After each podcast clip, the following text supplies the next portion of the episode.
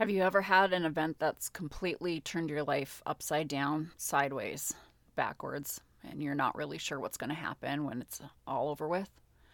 I'm Jessie Lee. Welcome to Let's Be Honest. Three years ago today, we said goodbye to my stepdaughter. Three years ago today was the last time that she's ever been in our home. You see, when you let a government system get involved with how you raise your children, then the government gets to decide who it is that has the children. The problem is when society tells you that everybody needs a mother, then children get placed automatically at times with their mother. We seem to throw dads out like they're no big deal like somehow they're lesser parents because they didn't actually give birth to children and therefore don't have the same rights and the same responsibilities as a mother. Now, don't get me wrong. I can see that moms are so important in a child's life. The problem is is that dads are just as important in their lives as well. It shows every time we look at society and we see the astronomical amount of broken homes that are out there and homes where there is no dad in place. There's no father figure to add that structure, that role model that every child needs. But what happens when the mother is not the role model? The mother isn't what the child needs. You see, I still find it interesting that a government would place children with someone who has a drinking problem, or someone who has a drug problem, someone who can't keep a job, who can't actually financially take care of the kids even when there is child support involved. What happens then? Why do we still think because there's a mother involved that that's what is the best interest of the children?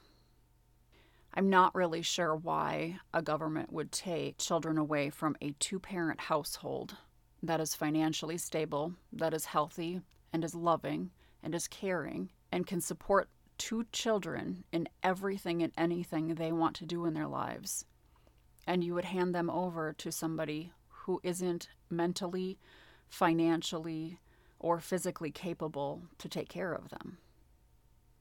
Our system's broken. It's been broken for a long time.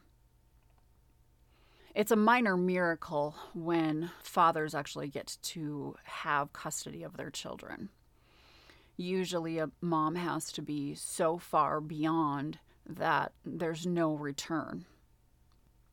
That happened in the case of my older brother, and my dad got custody of him back in the 70s when it was literally unheard of. But when you smash your child's head into the side of a crib, I suppose that's cause to remove the child from that mother it's interesting that now in the 21st century, if you slam your kid up against a wall or you pin them to the floor with your knee or anything like that, that it's just a, an unruly child and they're just not listening and they're not following instructions. At what point did we make it okay that we could do that to children and then still think it's a good idea to keep them in that type of household? I tell you what, we need, as a society, to start making dads a priority. We need to stop putting them in this ideal stereotype that dads are just going to leave because that's what they do. I know so many dads that are amazing parents. I see them all the time at baseball games or at concerts or at the park, at the restaurant, all kinds of places.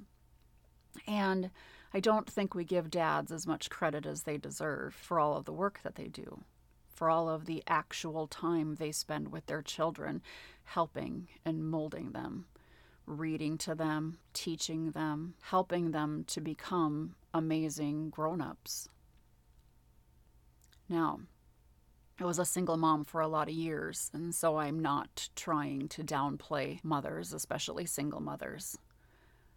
But I promise you that if at any point when I was raising my children, if I would have been unable to take care of them because I was drunk or I was mentally unable, I would hope that somebody would have stepped in and said to me, hey, you need help.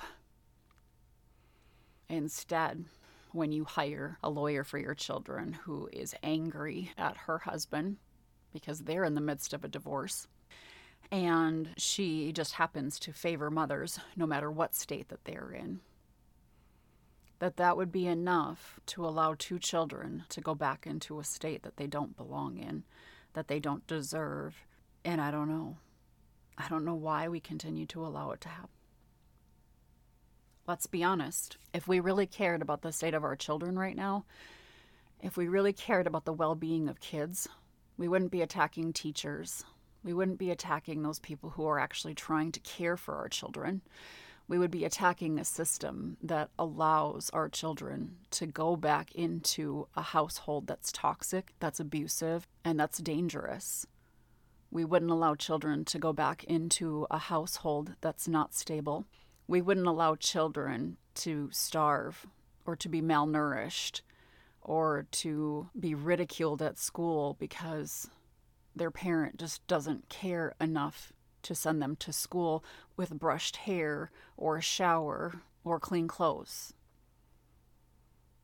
I think as a society, we need to step up and we need to start taking care of our children because if we really do care about the future, they are our future.